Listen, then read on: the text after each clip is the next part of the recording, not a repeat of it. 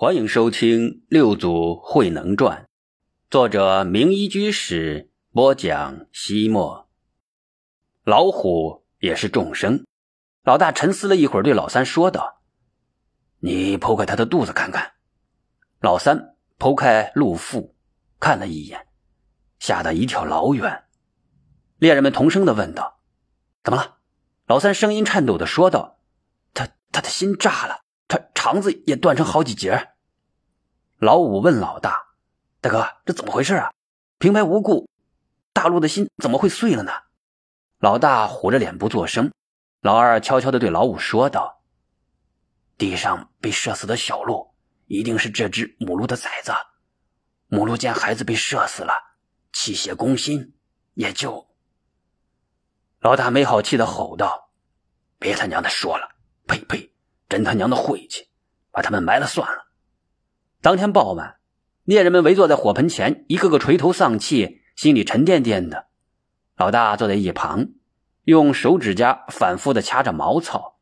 半晌，他终于打破了沉默，缓缓的说道：“我不想再干这杀害生命的活了。”老二迎合道：“我也不想干了。听说像咱们这种杀生的人，死后会坠入地狱。”上刀山下火海进油锅，然后再转生成畜生，叫别人一刀刀的宰杀。咱们现在改行也怕是晚了。咱们弄死了无数的野物，下地狱就下地狱呗。老三故意的装出一副满不在乎的样子。慧能说道：“阿弥陀佛，三哥放下屠刀，立地成佛。你们和天下众生一样。”本性是纯洁善良的，只是由于被发财的欲望所累，不明白人生真正的目的，内心迷雾，才打猎杀生。现在你们内心已经有浑浊，开始变得清明了，知道了杀生是图财害命，这一念的产生便是觉悟。苦海无边，回头是岸，再加上认真的忏悔，罪业自然能消除。老三怀疑的说。没有这么便宜的事吧？咱们杀了上千上万只动物，跪在佛像前忏悔几句就没事了，不用下地狱了。那么岂不是人人都可以大开杀戒，都可以干坏事？只要之后忏悔一下就行了。慧能严肃地说：“三哥，你说的不是忏悔，而是祈祷。真正的忏悔是无相忏。什么叫忏？什么叫悔？”忏，是坦白以前的过失，对以前所有的罪过、愚迷、骄狂、嫉妒等罪过全都坦白；悔，就是断除以后可能发生的过错，对所有的罪恶行为，现今已经觉悟的，今后全都断绝，永不再犯，这就叫悔。如果只知道坦白从前的过失，而不断除以后可能发生的过错，是明知故犯，怎么能够赎罪呢？慧能的一番话说的猎人们心动了。老二走到慧能面前说：“慧能贤弟，你是活菩萨吧？是专门来山野里度化我们这群猎人的。”二哥，你说笑了，我不过是佛门的一个学子，修行还差火候呢。不管怎么说，你比我们明白。像我这样一生作恶多端，滥杀无数。如果罪业有形，恐怕这间房子都盛不下了。你能帮我忏悔罪过吗？慧能轻松的说道：“好说，二哥，你把你的罪业找出来，我帮你忏悔掉。”老二抓耳挠腮，又翻翻身上的口袋，不好意思的说道：“呃，罪业不是有形的东西，不好找。”慧能一笑：“既然找不到罪业，罪业不就忏悔掉了吗？”老二一愣，接着高兴地说：“呃，我明白了，我终于扔掉了所有的罪业。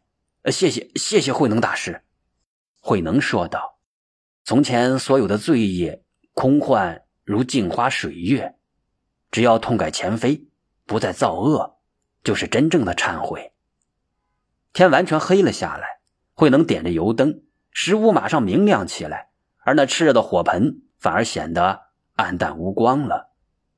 老五惊奇的说道：“哎呀，你们看怪不怪？这火盆里烧着许多木柴，却不如一盏小小的油灯能照得满屋亮堂。慧能趁机开始说：“这一大堆的木柴，就像人的各种贪欲。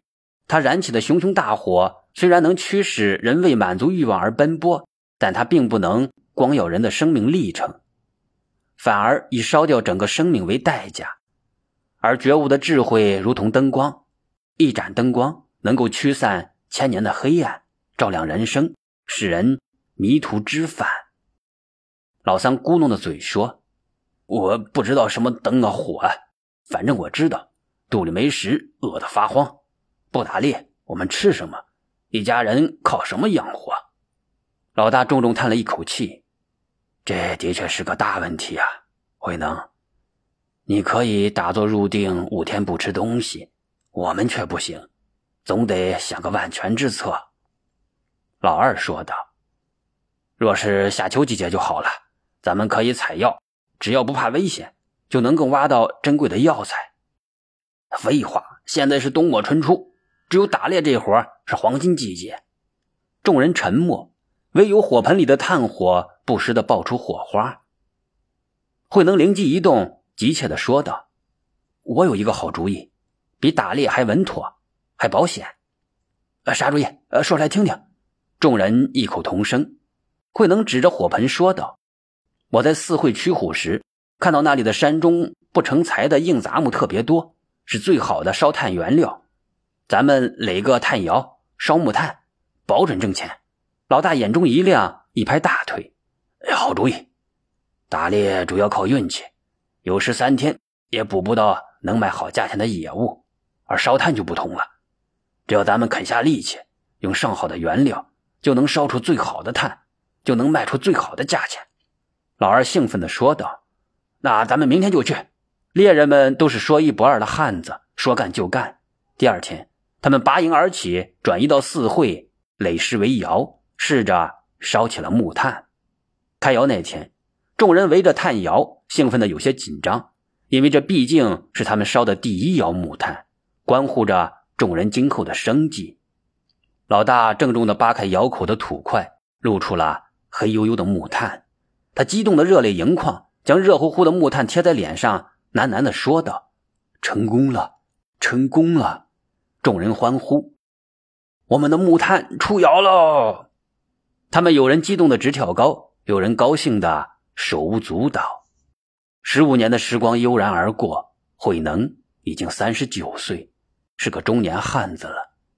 一天夜间，他照例在一间小小的茅棚里静坐，外面传来了。飘飘渺渺的吟诵之声，盛年不重来，一日难再晨。及时当勉励，岁月不待人。慧能会心一笑，站起来走到外面。远方传来隐隐约约的鞭炮声，慧能自语道：“春节到了，春天要来了，我也该下山了。”慧能回到茅棚里，迅速的收拾好装有祖师袈裟的包袱，出门神情的望了同伴们居住的大茅屋一眼，直奔山外而去。